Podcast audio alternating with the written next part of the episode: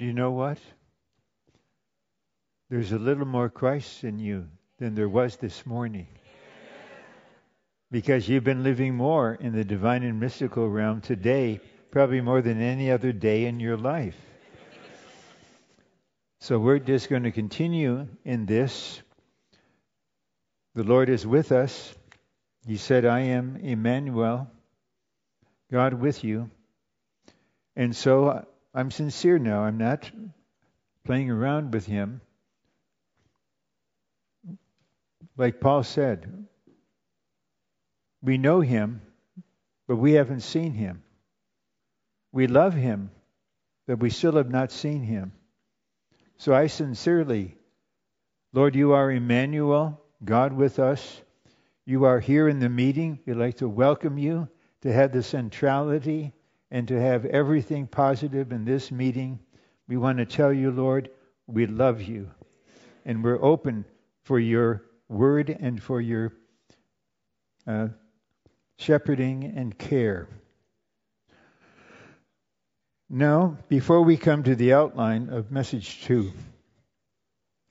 I need to share with something that an experience we all need to have personally once we're beginning to realize where we are. We are in Christ, and Christ is in the Father. And so, where He is, we are by being in Him. And, and the Father is in Christ the Son, and the Son as the Spirit is in us. So we are in this realm, and we will realize it, but we're all going to find out. What do we do? I'm here. I have the desire in my heart to live here, but I don't know the next step, and you'll see why. And, and so I'm going to introduce this matter we're just sharing a little learning experience under the direct fellowship with Brother Lee in a church meeting way back in 1968. Yes, some of us were active and alive in 1968, and we're still active and alive in 2023. And so I had been in the Lord's recovery less than two years. So I was really a beginner. Whatever my theological training was irrelevant. It had nothing to do with what is real here. And then Brother Lee was having quite a lengthy time for us to just ask for fellowship on particular matters. And so the atmosphere was so pleasant. Then I had an opportunity. I said, Brother Lee, I teach in a high school in the suburb of Los Angeles. And it's a very, very challenging high school. And what is taking place there. And also, I have some very challenging classes because there was special education. That is for those who had the lowest capacity and the lowest that had the highest capacity. So they're all quite challenging. And then I said, I don't know how I can be experiencing the Lord, how I can be one with the Lord while I'm teaching. So Brother Lee gave a very brief response, and then immediately the Spirit inwardly had another kind of response. So I explained to him what I'm doing, and he said, Ron, outwardly you are teaching. Inwardly and he had just been emphasizing these four words. Inwardly, it's, O Lord, Amen, Hallelujah. And so that was it, outwardly. But then inwardly, the Spirit is indi- indicating, Ron, what you need is to experience the dividing, the separating of soul and spirit in you. And because this is the reason experientially, when I was teaching or in any other employment that I had, because I was trained by hardworking people who got married during the Depression, and one was a member of the family with 12 children, the other 11.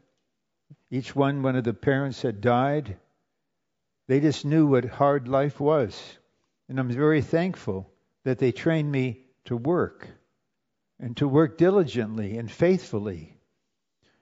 And so that was just in the human realm. It's nothing to brag about, it's just a fact. And so while I'm teaching, my whole being is active. And then after a few hours, when there's a lunch break, then I can sit down and I don't have to worry about the next lesson, what I'm going to say, how I'm going to handle these kids. So I can exercise my spirit. Then I have to go back, and for the next three hours, I'm just fully surrounded by my soul, in mind, in motion, and will. And so that's not living in the divine and mystical realm, it's in this realm. Now you're in this realm. Now you're back in this realm. It's, it's back and forth. And we're all the same. So don't think there's anything wrong with you. There's nothing wrong with you. You're just in a certain stage of development. And so the Lord made it clear you need to experience personally what is in written down in Hebrews chapter 4 verse 12. For the word of God is living and operative and sharper than any two edged sword and piercing even to the dividing of soul and spirit and of joints and marrow and able to discern the thoughts and intentions of the heart. The point here is piercing even to the dividing of soul and spirit. See, in our tripartite existence, obviously we have our physical body. Within our body is our soul. And then within our soul is our human spirit. So it's just these three circles body, soul, spirit. And so the spirit is just surrounded by the soul. And you have to use your mind, emotion, and will to live, to do what you need to do. But since there's no separation yet between the divine, between the, the soul and the spirit, then while you are diligently studying or working or whatever it is, with your mind taking the lead, but you also have feelings, and your will needs to be exercised. But this, you're not having any contact with your spirit because the spirit is surrounded by your soul. But when you don't have to be doing that, like I just mentioned several minutes ago, then now, okay, I can set all that aside and now my soul will cooperate with my spirit because now I either want to sing a little bit or pray some or pray, read, or read the word. Then I go back the next three hours. Experientially, it's like there's no God. There's just me and the kids or whatever it is. And so this is a personal matter, but I've been considering this for off and on for the last few hours that none of us would be worried about this. Please do not be subjective trying to uh, analyze yourself. We're all the same.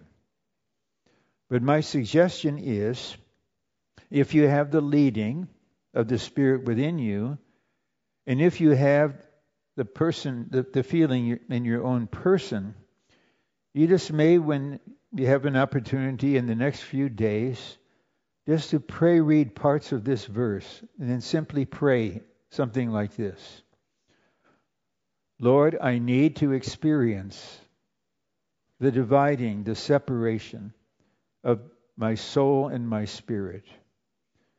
Lord, please do what you need to do and give me the experiences that I need to have this take place within me. Or something even much simpler. Lord, just do what you need to do with me to separate my soul from my spirit so I can live in these two realms simultaneously from now on. And then let it go. Don't worry about it. Don't examine yourself. Uh, don't send me uh, an email saying, Brother Ron, have I experienced the dividing of soul and spirit? I will give you an answer. I'm not going to ignore anybody, but the answer may not be what you're hoping to receive. I would say the very fact that you're asking me to tell you whether or not you're experiencing it is an indicator that you're not yet experiencing it. Because when you're experiencing it, then you know you have experienced it, and then maybe you may send a different e- email or just a little message just saying, It happened, Ron. It happened, Ron. My soul and spirit are functioning together, but they're separated. So simultaneously, I can use my mind, I can express feelings. I have to express joy, I have to express love. If necessary, I have to grieve. I'm a human being. I need to laugh. Sometimes I need to weep. This is human life. But at the same time, deep within, I'm in another realm. And I really felt I owed this to you. And so that's why, in our daily experience, even after these messages, we may think, Lord, I want to live in the divine and mystical realm. I want to live in these two realms at once. But on Monday, it's another work day or a study day, whatever it is. And then for hours, it didn't happen. Lord, how come I wasn't in two realms at the same time? I really wanted to. Well, the Lord knows what's in your heart. And, and I just want you to realize it's going to be a, a process taking place. But I also need, again, I owe it to you. I really do. That on the one side, we're just having daily, seemingly ordinary experiences. When we're pray reading some, reading the Word, uh, absorbing the the ministry, you know, in the morning, whatever the church is going through. And it's just like every day we are the necessary needs to drink water, healthy food, whatever it is. But we have to realize there are certain crucial, drastic experiences we need.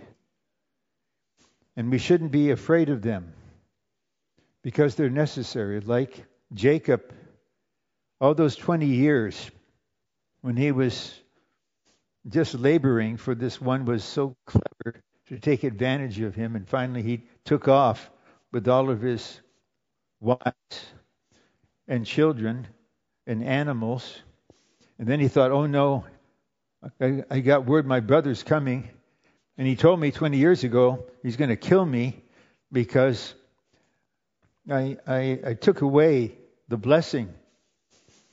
And, and he's coming with more than 200 men. So what am I going to do? And so he, he divided the ones in two different groups. And then during that night, there was a wrestling with the Lord all night long. And then just before dawn, the Lord knew exactly what to do to just touch the strongest part of his being and dislocate it. That is the breaking of the outer man. And I cannot, probably never, can share the experience in any detail. But I knew this would happen to me sometime, somewhere, somehow.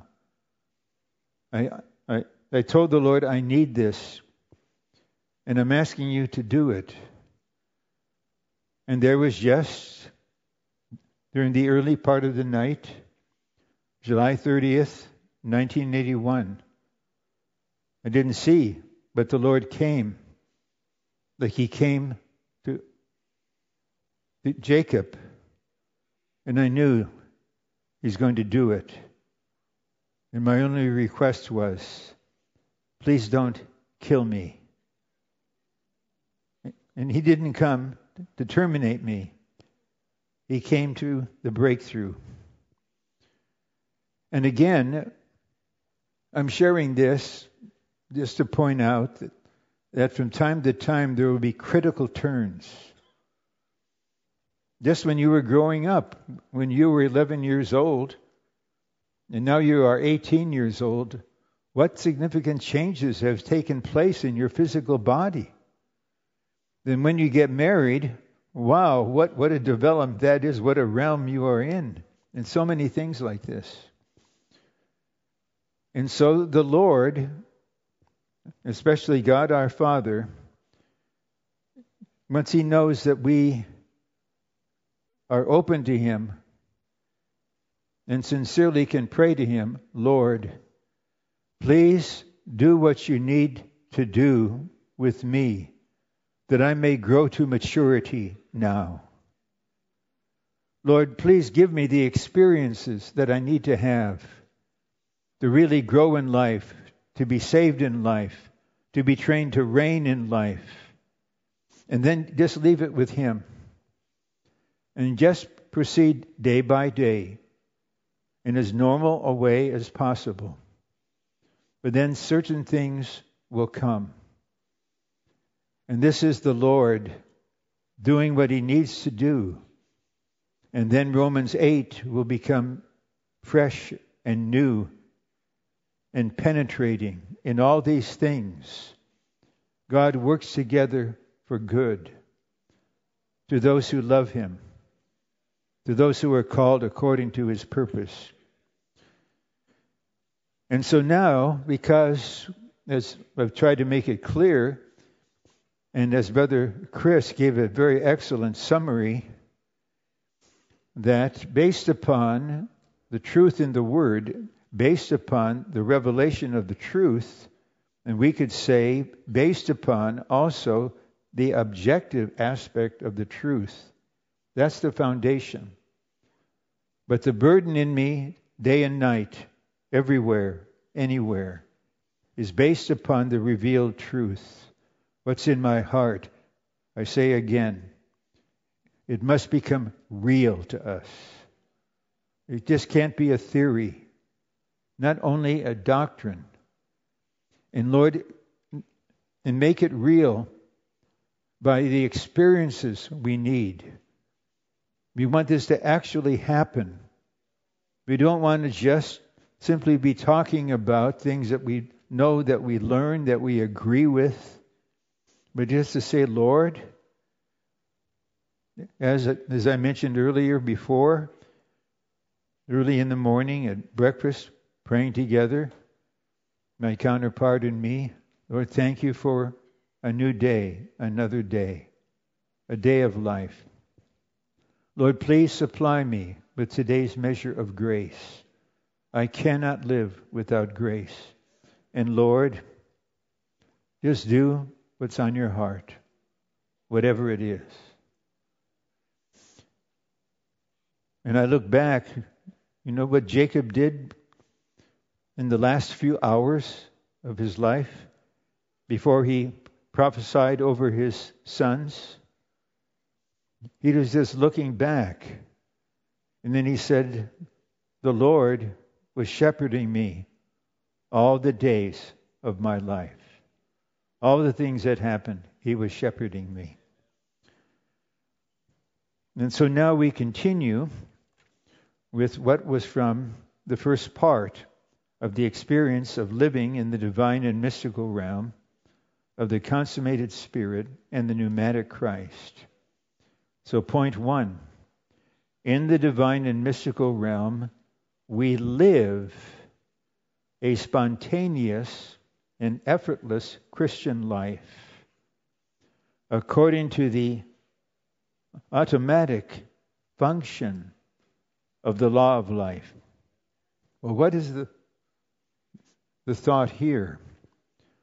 Living in the divine and mystical realm is spontaneous and it's effortless. And I remember while I was still a student of theology in Princeton, just a friend, another student, happened to be a young woman. We were not men and women together, we were just friends. And she said, Ron, you need to be more spontaneous. It's like everything you do, it's like you're deliberate and thoughtful. And okay, now, okay, ready. I'm going to do it. And she said, You just need to be more spontaneous. You, you know, you're just so deliberate. And so I listened to that and I tried to be spontaneous for the next day or two. Then I gave up. I can't be spontaneous. I don't have that kind of makeup. But the indwelling resurrected Christ, that life is spontaneous and it's effortless. If you are trying yourself, you're not in the divine and mystical realm. And when you realize that you're just trying, you're determined, and uh, you're contrary to be spontaneous. You know, I'm gonna, I'm gonna, I want to be very, very careful before I say anything. I'm going to just consider this before I pray anything. I'm going to plan out this. I don't want to make any, any mistakes. Well, eventually, you'll stop. Some of us are challenging cases, you know, may take X number of time, but you'll realize in this realm, it's effortless.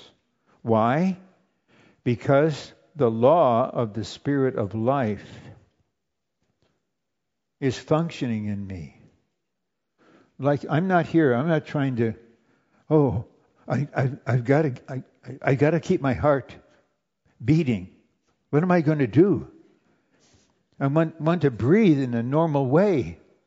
What, what, what am I supposed to do? Nothing. It's the law of human life is just enabling all the, the parts of our body is functioning normally. And when it's done normally, we're not aware of it. It's when something is going wrong, then, oh, you've got a feeling, you've got a sense, uh, something is abnormal here.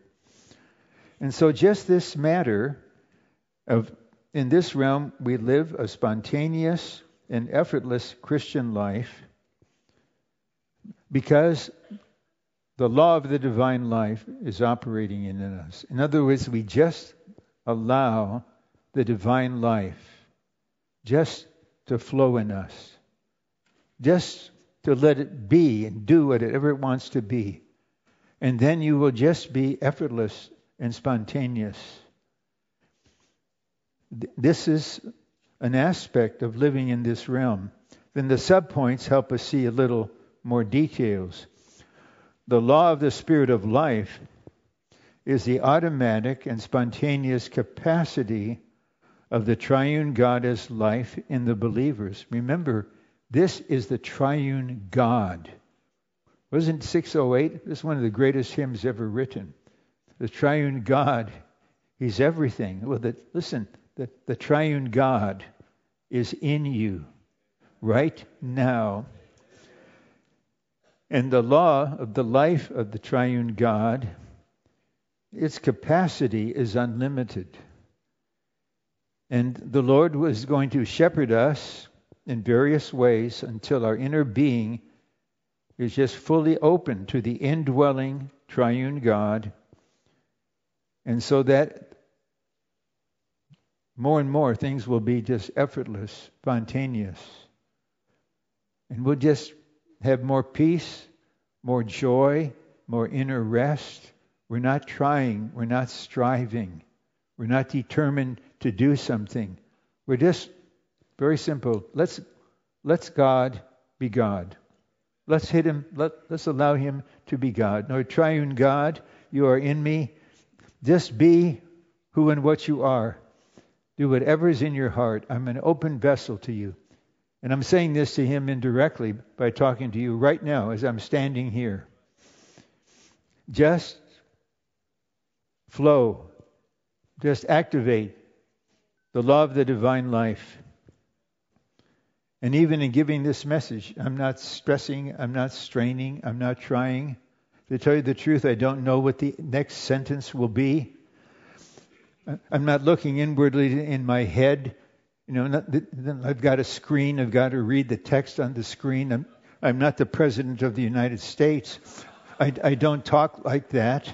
Uh, that's not a political statement. It's just a statement.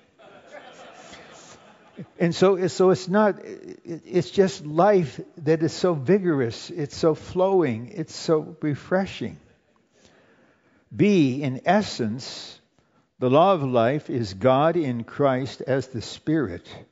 Wow, God in Christ as the Spirit. It's in you, brother. You can say amen.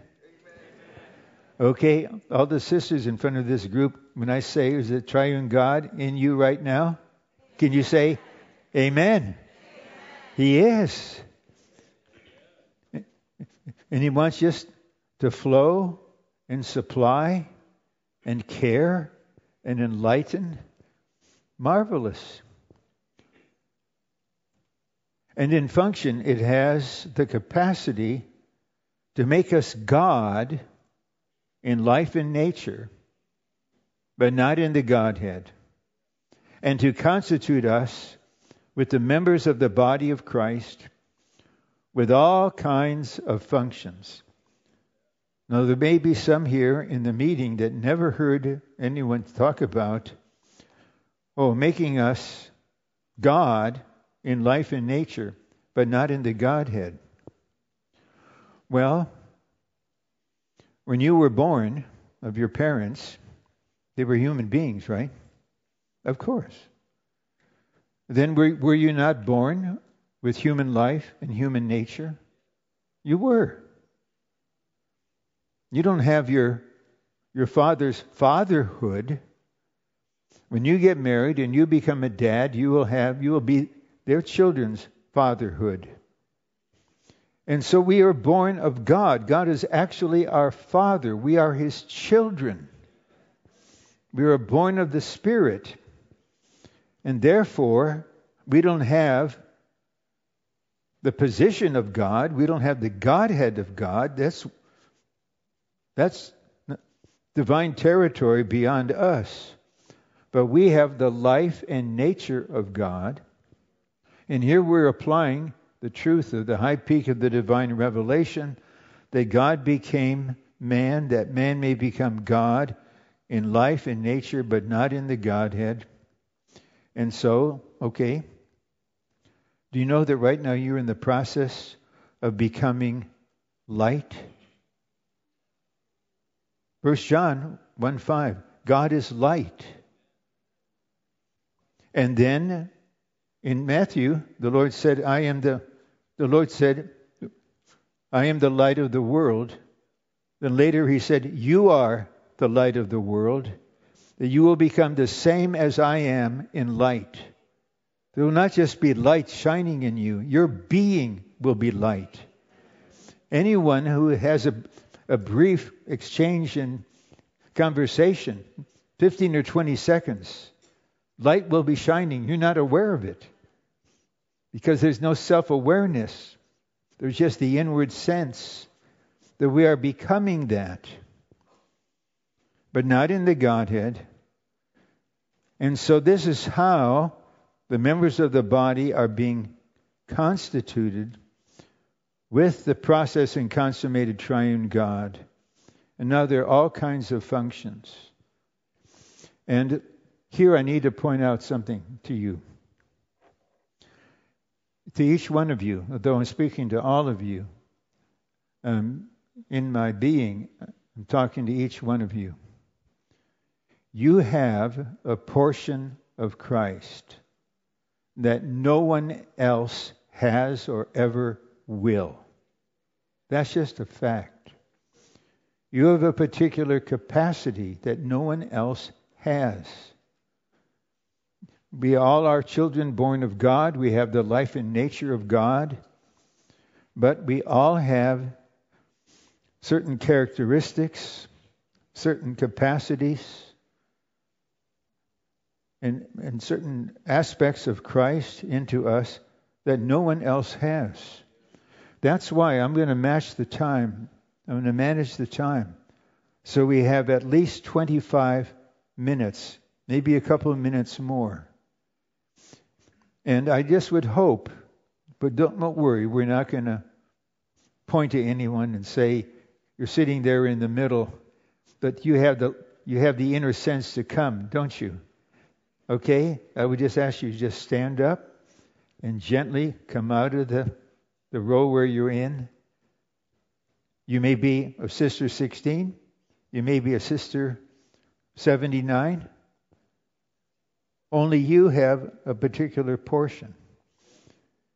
And when one by one, if you've spoken in one meeting, just don't come up again. Leave the time for others. Because we need your portion. And the Lord wants to make this real to you.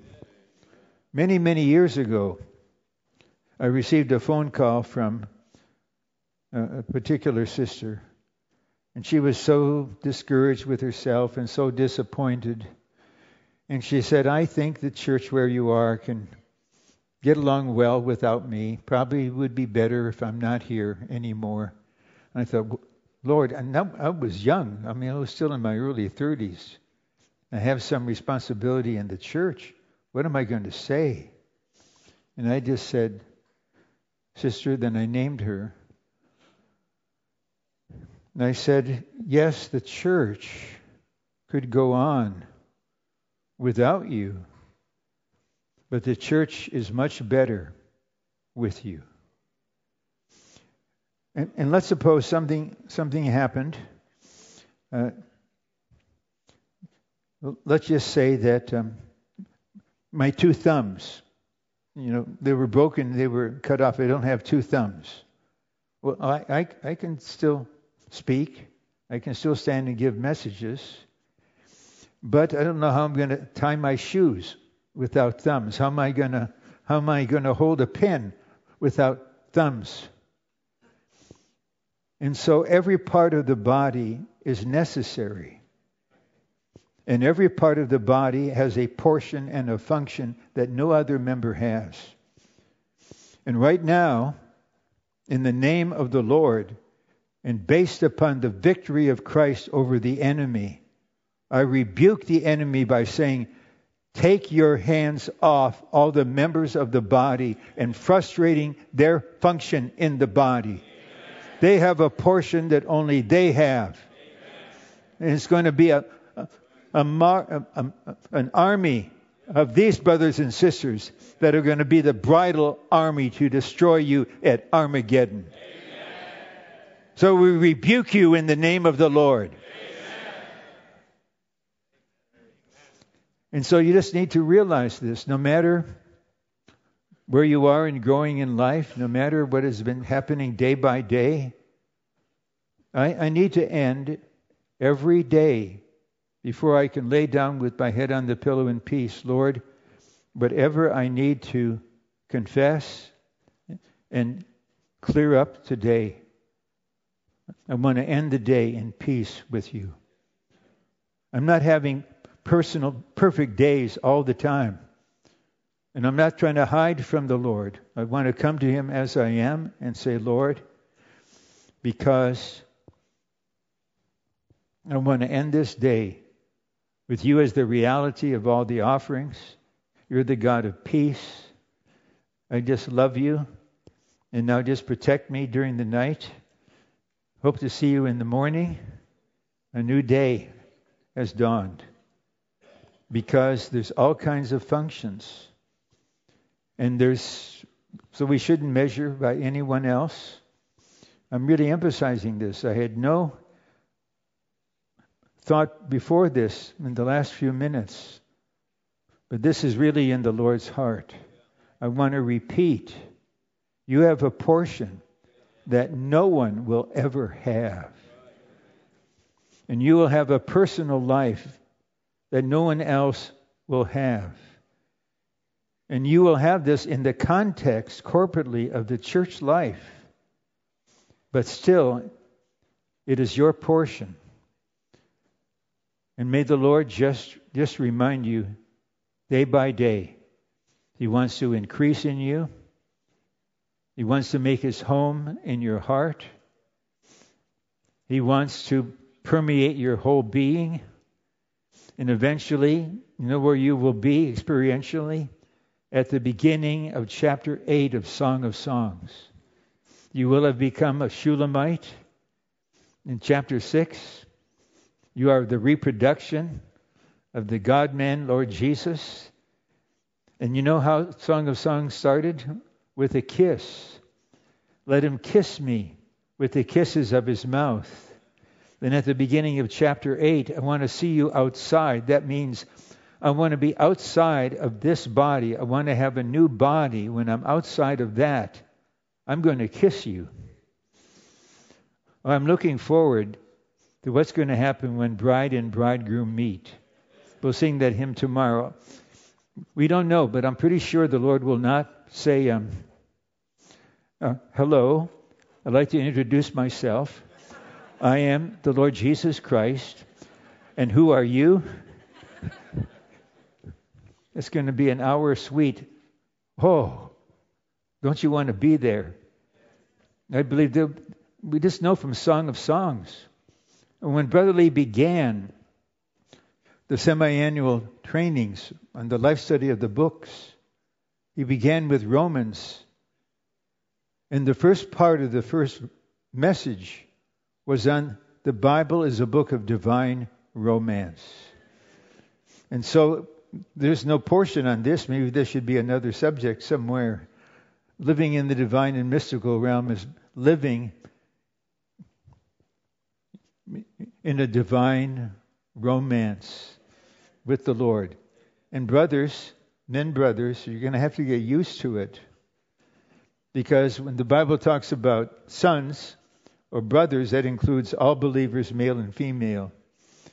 But you're going to be part of a bride. So you're going to get, you're going to have to find out how to be a female in relation to the one you're going to marry. But still, you're going to be a human body. What I'm trying to say is, this is the destiny. We know at the end of the Great Tribulation, He is coming visibly to the whole earth. But according to Revelation 14, and what is signified by Matthew 24, one taken, the other left, he's coming secretly out of love for his bride. And we know from Revelation 19, the Lord will say, Come into the wedding feast. We're going to get married. And while the Great Tribulation is taking place three and a half years on the earth, these overcoming saints are now entered into the wedding feast. And then, about three and a half years later, the Lord would say, um, Well, just come with me. Where are we going? Well, we're going to the earth. Where on earth? Armageddon. What are we going to do? We're going to have the final battle. Well, what, what, what should I put on? I have my wedding dress on. Then he may say, Dear, your wedding dress is your uniform. Let's go and fight. To tell you the truth, this is actually going to happen. Don't you want to be there? And so, the way to being there is to experience in point C the law of life functions in the divine and mystical realm of the pneumatic Christ. So, when you're in this realm, the law is functioning effortlessly. And eventually, you will become aware of it. As the Lord is shepherding you, He will make you aware of it. And you'll just abandon yourself. You won't hold anything back. And eventually, you will you will be able to open the depths of your being to him. Lord, I want to give you access to every part of my inner being. I want you to make your home and dwell in me. That verse, Christ is making his home in our heart. That's not a, a cottage, a summer cottage. He wants to live in your mind, in your thinking, in your imagination, in your memory. He wants to live in all of your emotion. He wants to live in your will. You'll still be you, but you'll be Him. And He will still be Him, but He will be you. And He's making His home in your heart. But you know the last verse, the last word in that verse, do you remember? He's making His home in your heart through faith. So you don't feel it, you don't see it. But I'm going to say this on your behalf. When you put your head on your pillow sometime tonight, or some of you, it might be early morning. You're a night person.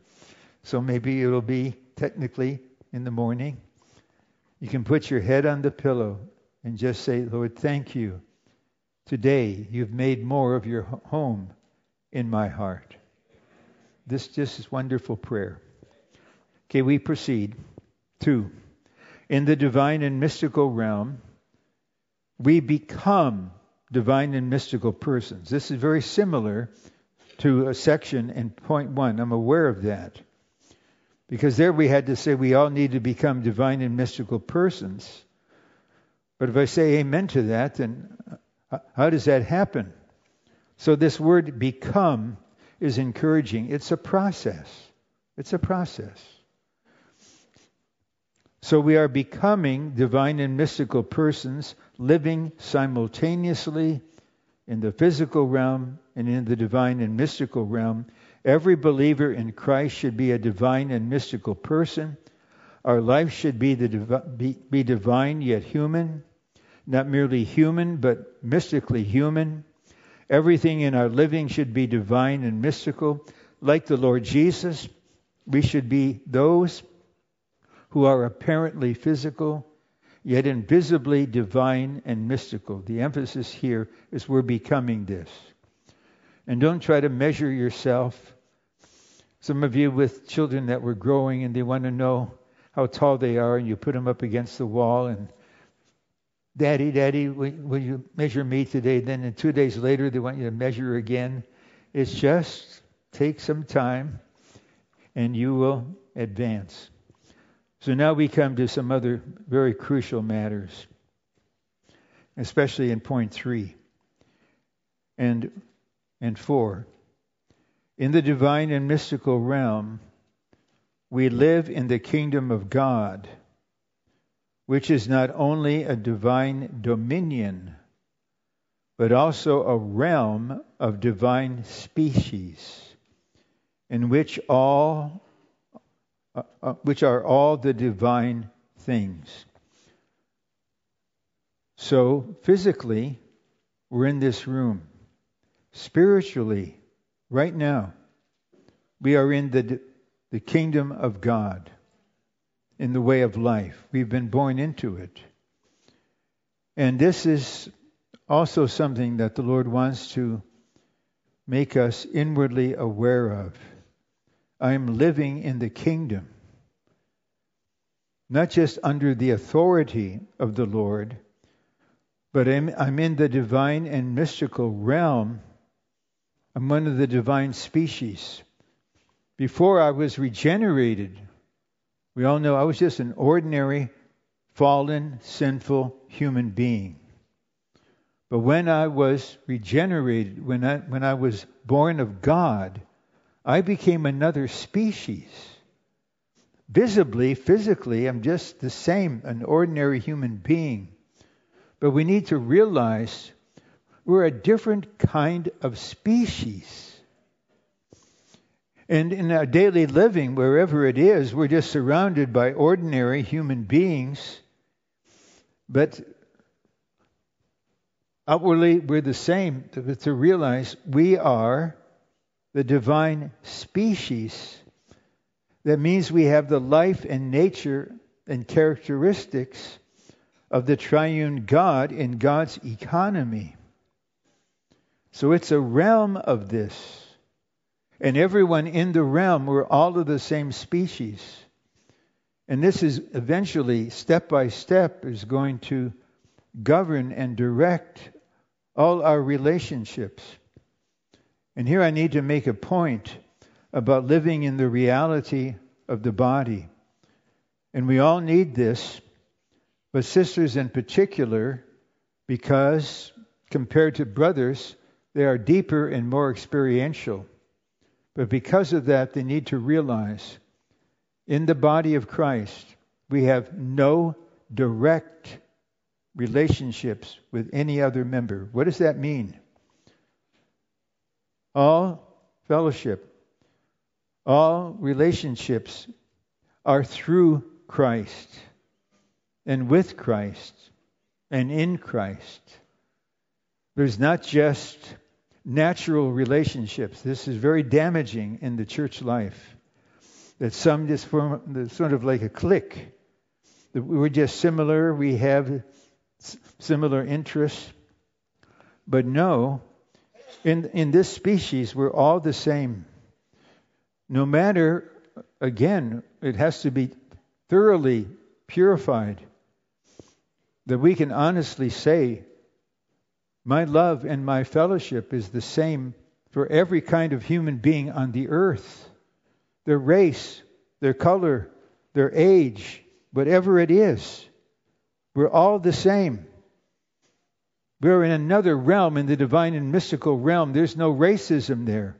There's none of this thing, thing that's been just wrecking this country in the last few years. And some of us, we just went through the 60s. We were just so thankful for the price that paid for many African Americans to open the way for justice and oneness. And what's going on but here we can be the real testimony of no matter what we are outwardly, we all are all the same species and we have the same love and respect for every member. There's no priority. And all our relationships and all our fellowship are through Him. And so we realize everyone, there's not just so many came up. I was sitting there and it was so joyful, people coming and just wanted to say something or greet or introduce themselves or ask a question, whatever it is. And it was just realizing one after another, a child of God. You know, and there's nothing I could do about it. And you may have a thought soon as I mention it, and it's okay. But I was an only child. And that, what could I, could, what could I do about it? I didn't want it. I didn't want it to be. And I might as well tell you, expose you just a little bit. You know, I wish I had a, I wish I had a sister, a younger sister. But I'll, just expose the old man that was crucified. I said that. But I hope she would have some very beautiful friends so they could become a girlfriend. So talk about natural species. I know what it's like. And so now I come into the church and people are saying, brother and sister, brother and sister. I thought, then eventually they realized, I have all these brothers, I have all these sisters, and I'm a brother. Please don't think, please don't have the, the, the feeling that I'm different from you. I'm just older from you. You're my brother. Okay? I mean it. You're my brother. We have the same life and the same nature. How marvelous this is.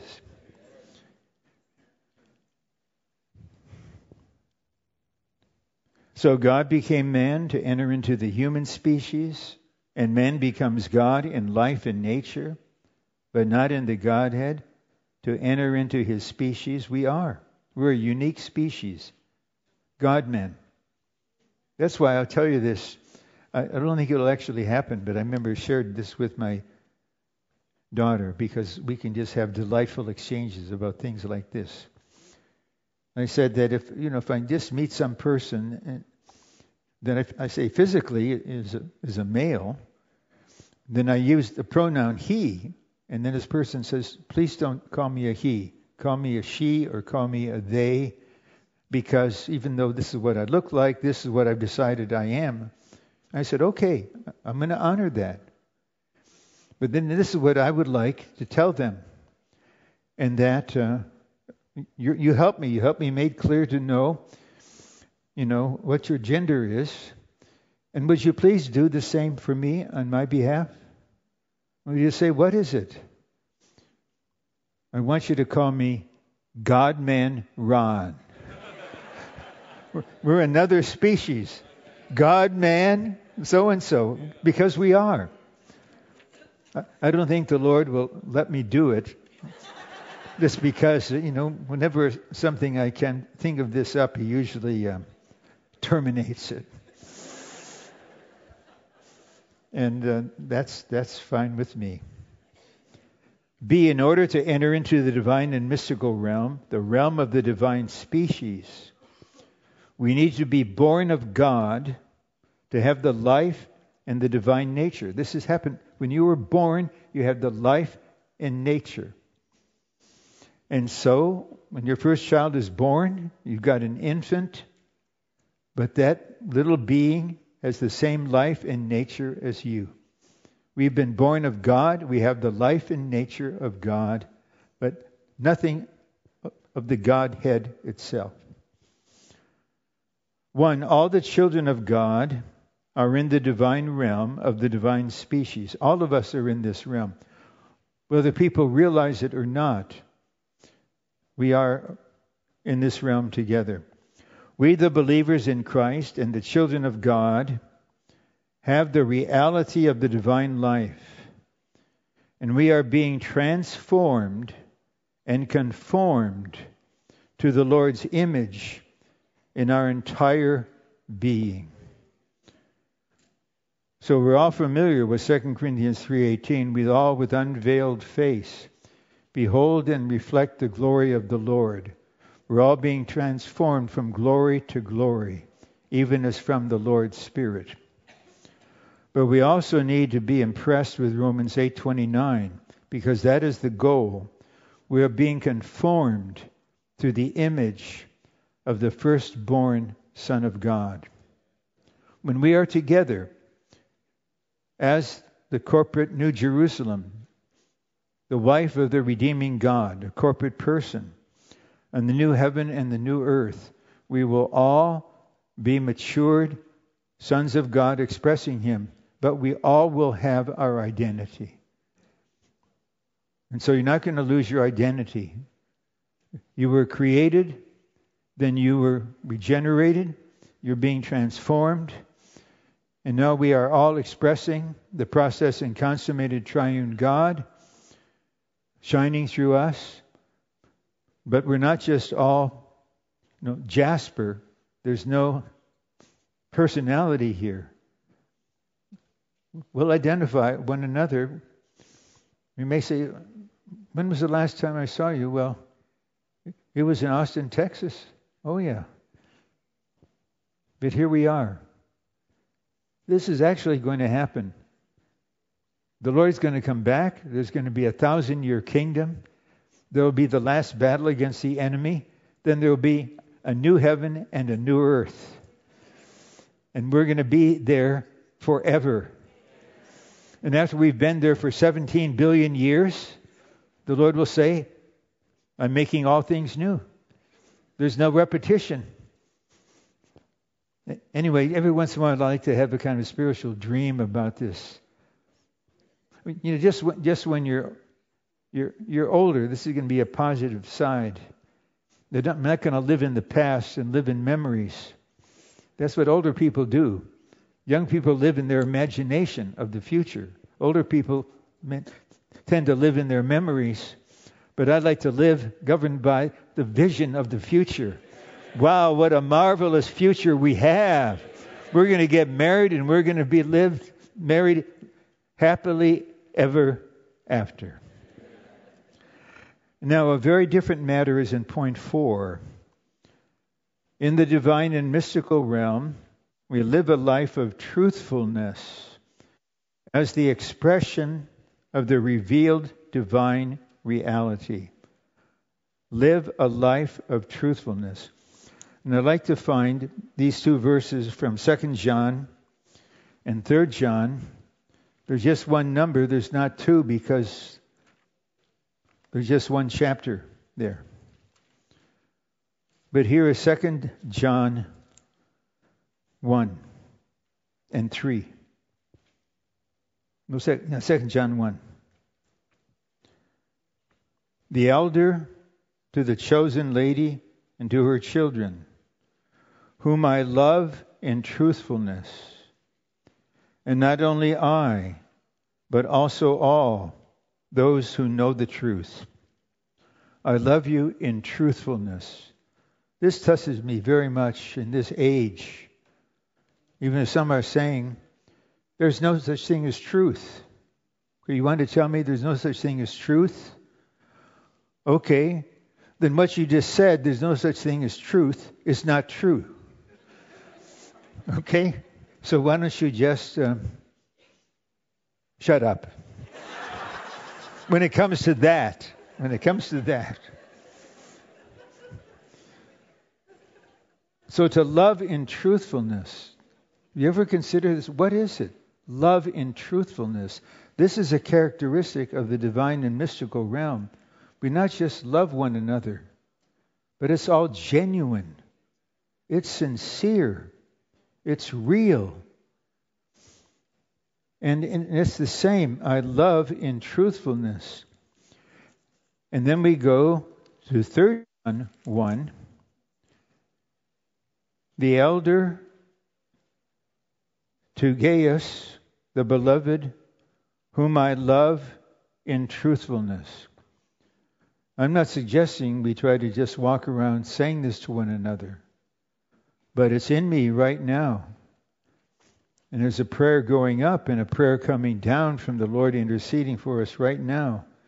That as we're just having contact with one another, you just have the sense, I love you in truthfulness. It's not just words. And people can have the sense this, this is sincere. This is real. I can just sense it.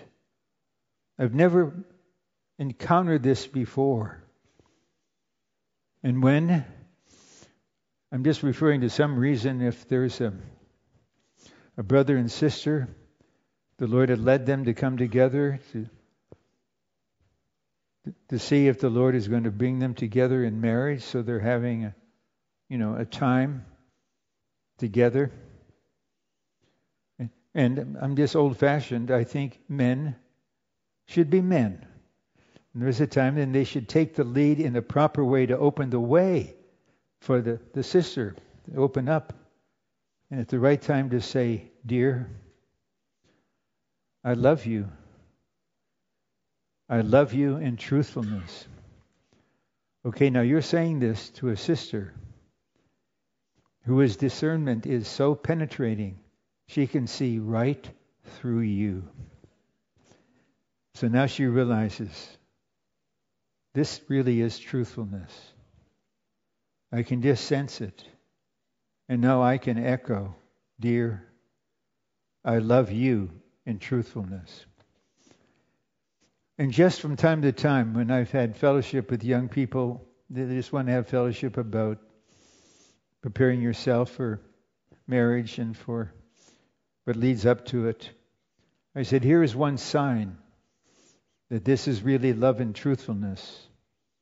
This will be your inner experience. You'll be able to say, the more I love the Lord, the more I love you.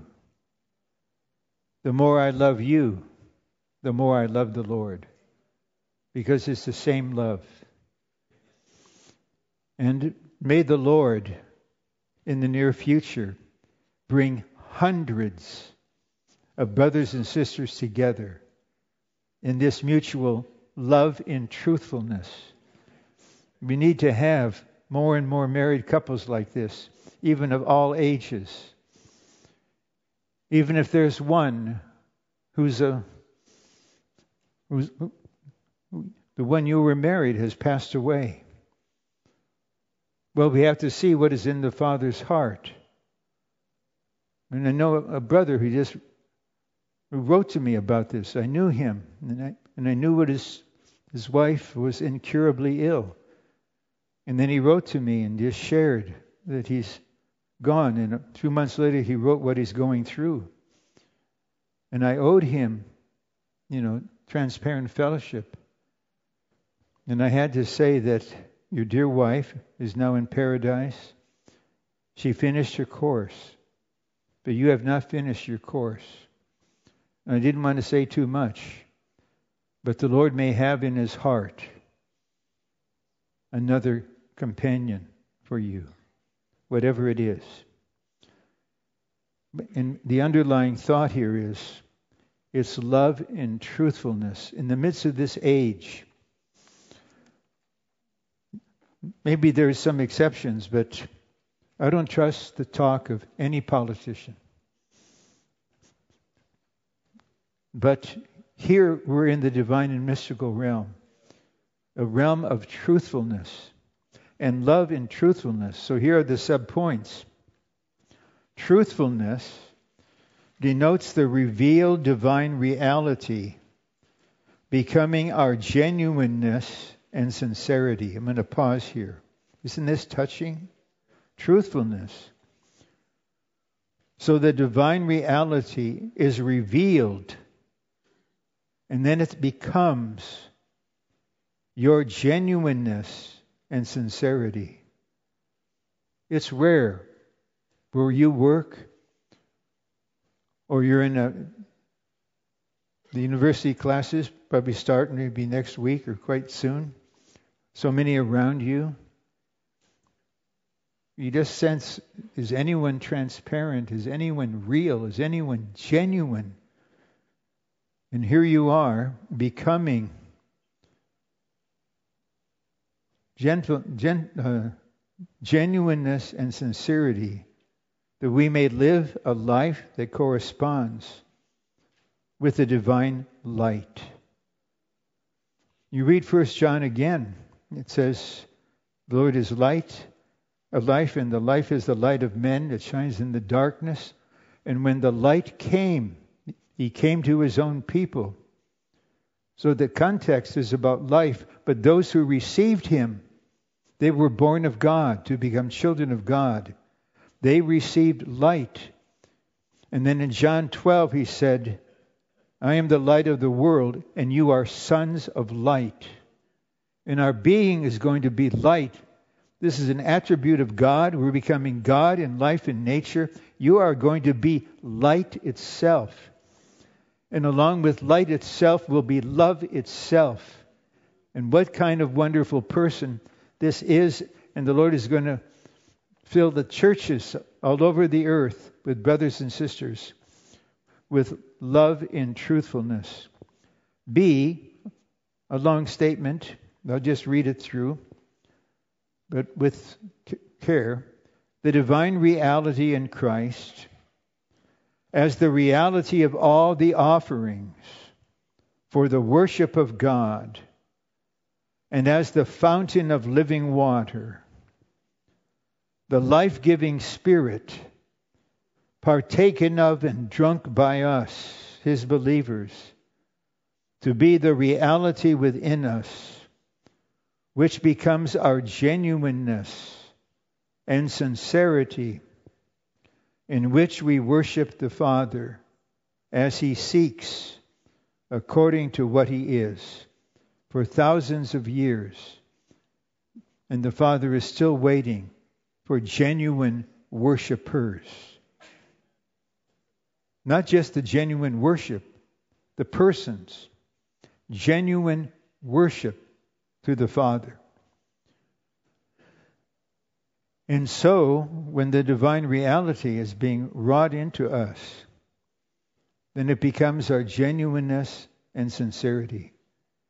This will be an anti testimony to the entire culture that we're living in. That we're another species. We're divine.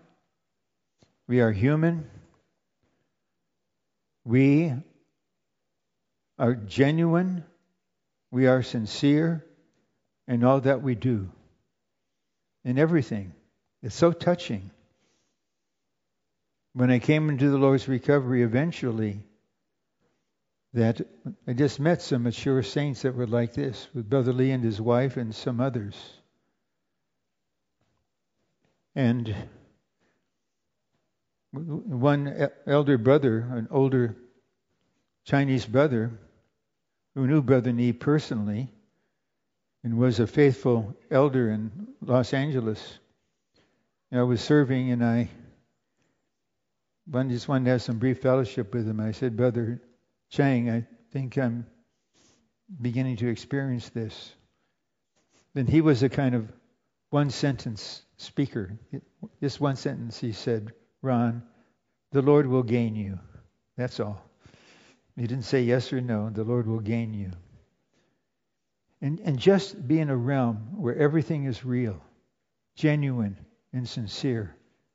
What a church life this is, because we're all learning to live in the divine and mystical realm. And now, what? It's 8:36, four or five minutes. There'll be plenty of time for you, whoever the you is, to follow the inner sense, to come to the microphone and exercise your spirit. The Lord might give you the first sentence. But I assure you, when you start to speak after that sentence in faith, the river of water of life will flow out of you, and we will drink of the water from your spirit. Remember, you have a portion of Christ that no one else has. But there's no, no requirement that now you got to do it or you're a failure. No. You just follow the inner sense. Five, in the divine and mystical realm, we are mingled with the triune God for the keeping of oneness. This is a powerful testimony, our oneness. In the midst of this age, so much hatred and violence, but just our being corporately, the genuine oneness with every and all believers. We don't have to have the same belief in certain doctrines, but we all have the same life and nature. We've all been born of God. We've all been redeemed. We're all in the process of growing in life and we just receive one another in love. And as a genuine local church, we're on the ground of oneness. But our stand here, we happen to be in Austin, is that the Church of God in Austin includes all the believers in this city. Whether you don't know about us, whether you're in a denomination, whatever it is, it's not just us who's here. It's all the believers. And we welcome you to enter into this oneness, the keeping of oneness. That is why we don't have a name, we don't have a designation. One very clever brother was asked, Well, what church do you go to? Huh? What church do you go to? And the one asking already told him, you know, what denomination or individual group he was. And the brother answered, uh, Okay, I'll tell you. The. The. Wait a minute, I asked you what church do you go to? I'm answering it. The. Okay, then you have to explain. There's no names. You read Revelation 2 and 3, the Lord is speaking through the messenger, through each of the church, to the church in. The church in. You're the church of God in the city where you live. And, the, and our testimony is the oneness. This is the testimony to the whole universe. The genuine oneness. With all the things that have proceeded up until now, issues in this. And we keep it. The enemy will try in different ways to break it through. But we will not allow him. We're going to maintain the oneness, different dispositions, whatever it is. But we're all children of God with the same life and nature. We all have God as Christ as the Spirit making his home in us. And we are living in oneness in the divine and mystical realm. It's the realm of oneness. The real oneness is in the triune God. The oneness of the believers is actually the oneness of the triune God itself. So, actually, listen carefully. Now, in the church life, we're a four in one. The Godhead is three in one, it's unchangeable. But when the three, Father, Son, and Spirit, are in us and become one with us, then we're the four that makes us four in one, experiential. This is just what we are in our nature. And the Lord, he, he, actually, He sent Brother Nee here. You know, he was born in northern China, but he came here.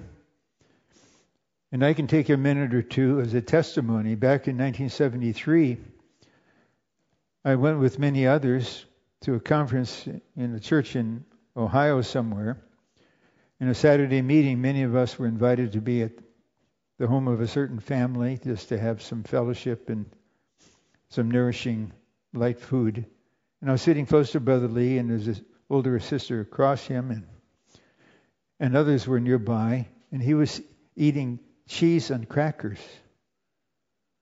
And she was curious. She said, Brother Lee, you're eating cheese and crackers. I thought Chinese people didn't eat cheese. Then he looked at her and he said, I'm not Chinese. he wasn't. Of course, he has the complexion. Of course, he has, you know, the way of speaking English. But in his being, and he didn't become an American. I hope when I grow up in life, if I'm in Europe and they're just feeding me a particular kind of food, I'm not going to try to imitate. You say, I thought Americans didn't eat that. Anybody be able to say, I'm not an American. I'm not a German. I'm a God man. That's what we all are. So it is only in the triune God that we can be perfected to be one. So we have the oneness, but the oneness has to be developed until it's perfect. And the Lord prayed for this the night before he died. And at the end of that prayer, he said, May we be one in the glory of God. And this oneness means Everyone is expressing Christ. There's no expression of the self in anyone any longer. And that is the highest oneness in the glory of God. And we are proceeding in this generation, in this direction. And it's advancing. I haven't been here for four years. I don't say things to flatter people. I'm not a politician. I don't say nice things so people will agree with me or something else. But I can honestly say there's much more glory of God manifested in this meeting than there was when we gathered the churches from this central part of Texas four years ago. Because we're being transformed from glory to glory. So the oneness is being perfected. B, the genuine oneness is the mingling of the believers with the triune God. To have such a oneness, the believers must be in the triune God as a divine and mystical realm. So it's the realm of oneness. And so the oneness will be developed and perfected. In the last point, in the last minute, there'll be 25 minutes remaining. The believers are one with the triune God in the divine and mystical realm of the pneumatic Christ and the consummated Spirit. So, what?